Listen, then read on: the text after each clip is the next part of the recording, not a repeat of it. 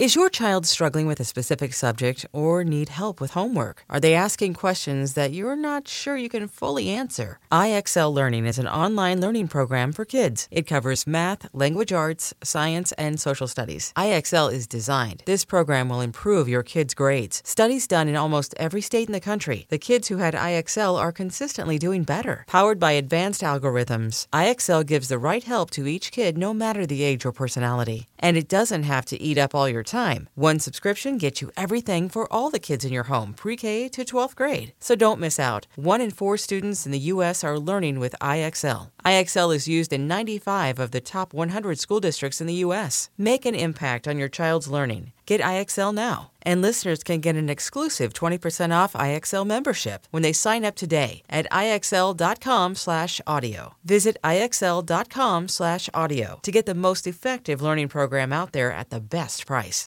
At Alma, we know the connection between you and your therapist matters. But if you're already feeling stressed and burnt out, the idea of trying to find a therapist you really connect with can be overwhelming. That's why Alma's focused on helping you find the right therapist for you. When you browse their online directory, you can filter by the qualities that are most important to you. Then book free 15 minute consultations with any therapist you're interested in seeing. And because 95% of therapists at Alma accept insurance, you can find care that's affordable You want to talk to someone, but not just anyone. Alma is there to help you find the right fit. Visit helloalma.com slash therapy30 to schedule a free consultation today. That's helloalma dot com slash therapy30.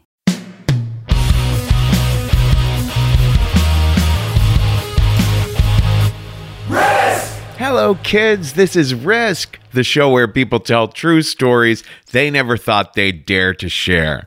I'm Kevin Allison, and every Thursday we release these special episodes that we're calling Classic Risk Singles. Each of these episodes features just one story from our earlier years. If you're new to Risk, you should know that the podcast can be very uncensored. This week, a story that Paul F. Tompkins first shared on the podcast in December of 2011. Here's Paul now with a story we call Who Talks Like That? So I started doing stand-up comedy in Philadelphia, Pennsylvania, which was a great and difficult place to start doing stand-up comedy. It was great because it was, it was great because it was difficult. Um, it made you a better comic because the audiences were very uh, tough. Uh, if they did not like something, they would be vocal about it. They would let you know. You really had to stay on your toes and everything. And I felt like the comedy that I was doing was very, very smart. And uh, like pearls before swine, these uh, swines with their thick Philadelphia accents. And so uh, I slaved away for a while doing the, uh, the clubs in Philadelphia and everything. And, and so then when I moved to Los Angeles, I fell in with this, uh, this different kind of scene, this uh, alternative uh, comedy. And this was the kind of stuff that I always thought uh, I was doing, but I wasn't doing at all. And so I now I aspired to to do this kind of comedy. This is like the kind of thing I was trying to get at. And so uh, I was getting better and better at it, and I started performing at this club called Largo, which was a music club um, where all these hip musicians would play, and they just started doing comedy nights there. So now at this place, I was becoming this superstar, right? Where I was one of the cool kids, and uh, I was talked about as this, uh, uh, you know, one of the up and coming, really uh, smart, cool, funny, hip comedians and everything. So I was getting this inflated sense of myself that finally uh, I've gotten to the place where. Uh, people understand me, and uh, I'm performing for crowds that deserve my comedy. That's how I looked at it but I didn't realize I was in this kind of bubble, right? I had no idea. And so uh, at one point, a friend of mine, a musician friend of mine, said, Hey, my band is playing this gig on New Year's Eve. Would you like to open for us? Just do like 15 minutes in front of us, and it'll be a lot of fun. It would be great to have you there. And I thought, well, I've been doing this long enough to know that usually, let me put it this way this is a comedy show, right? And if I were to say to you now, hey, uh, I'm going to bring out a guy with a guitar and he's going to play a couple songs for you, you guys would be fine with it, right? But there's something about the idea of comedy before music that makes people lose their minds. Just for some reason, a music crowd, they can't handle it. It is the last thing they want to happen. Ladies and gentlemen, please welcome uh, a comedian. Boo! Why is this happening? I can't adjust my expectations from what I thought I was going to see, even though this is a common thing, and I've experienced it many times before. Boo! Music only. But I'd opened for this guy's band at Largo a number of times, and the crowd, his crowd had embraced me, and I thought, well, it's just like his crowd will go to a different venue. That's how it'll be. So it doesn't matter the building we're in. This crowd, they it's it's proven. It's proven. I've opened for his audience. They like me. This is going to be fine. So New Year's Eve, the world famous Whisky a Go Go. Um, I'm going to open for this band, and uh, my friend said before the gig said, uh, and listen, we're going to like really. Uh, dress up crazy. So if you want to put on like a crazy outfit or something, feel free. And I said, Well, how crazy is crazy? And he said, Well, I'm going to be wearing a spacesuit and angel wings. And I said, Okay. So I had a sort of modified ringmaster's costume on with a top hat, right? So I am, uh, I am, I'm really excited for this show. This is going to be fantastic. I am going to, uh, uh, I'm to, I'm to have this wonderful New Year's Eve, uh, doing what I love doing with friends, and how how fantastic is this going to be? So, the show starts. I'm introduced, right? My friend introduces me from an offstage mic, and the crowd goes crazy. Like they are just cheering just the concept of me, right? They have no idea who I am. They're going, hooray! And I think this is going to be the best it's ever been. And I go out there and uh, I got my crazy outfit on, and I just have to do 15 minutes, and I start. And five minutes in, everybody is loving everything that I'm saying. They're laughing at stuff that's not even supposed to be funny, just setups they are cheering for, and I think this is how it is supposed to be. then, minute six, it is like someone has flipped a switch, right? And so these people, uh, uh, it was like they're happy, welcoming, approving faces, like swiveled around to the back of their heads, and then these horrible, mean, hateful faces locked into place. Boo! Why are you still up there? We have tolerated you for five minutes. And that was it. I there was nothing I could do. I could not get them back at all. And I had been heckled before. I had had people not enjoying my set. In Philadelphia, where people throw batteries at their professional sports teams, never have I experienced anything like this. Like it is a wall of hate directed at me. People are saying um, boo, they are saying you suck, and they are saying get off the stage. Just those three things, like almost like in a round, right? Like a row, row, row your boat of hatred. So this is all being hurled at me, and I'm still doing my comedy, still just standing there acting like it's going fine. Uh, boo, you suck, get off the stage. One guy uh, I guess he felt like uh, these three phrases were too confining for him, and he decided to go a little jazz with it.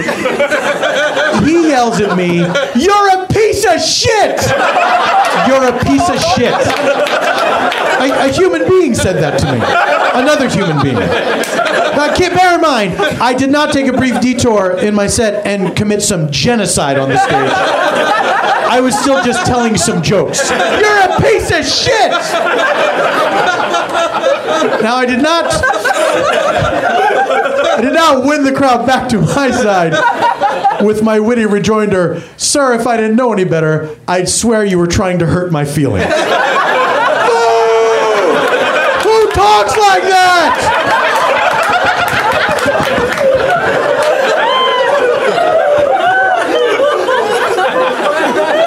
Minute 12 is when the first ice cube hit me. Came from somewhere to my left. Clink, hits me in the chest, clank, falls on the stage, immediately begins melting under the hot lights. Seconds later, another ice cube hits me from the other side of the room. That means the second guy saw what the first guy did and said, Of course, ice.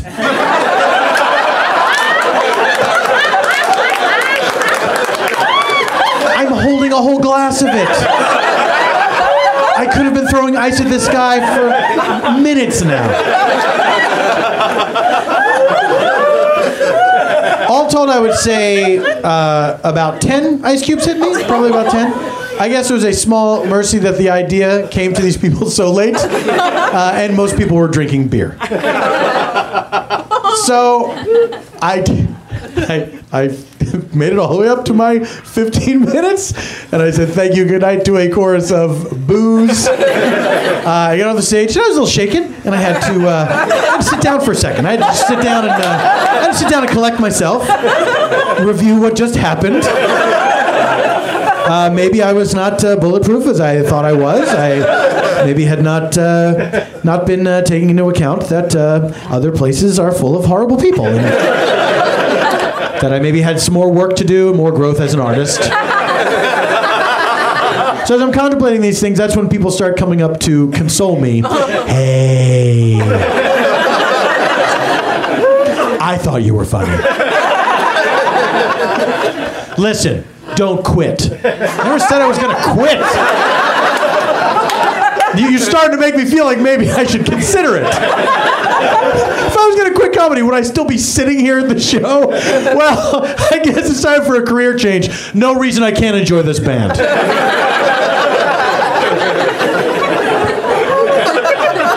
then people start coming up to me and saying, you know what? I really admire you. 'Cause you stuck to your guns. You could have got off at any time, but you stayed there and you did your time. And that is when I realized I could have got off at any time. So many times I could have gotten off the stage. No one would have blamed me at all. Why did I stand out there? I let people throw things at me.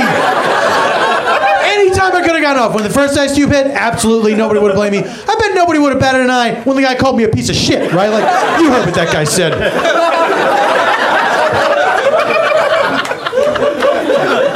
Then my musician friend goes out there. He says like these mildly amusing things. oh, you're so funny! Finally, somebody funny came and said stuff on this music show.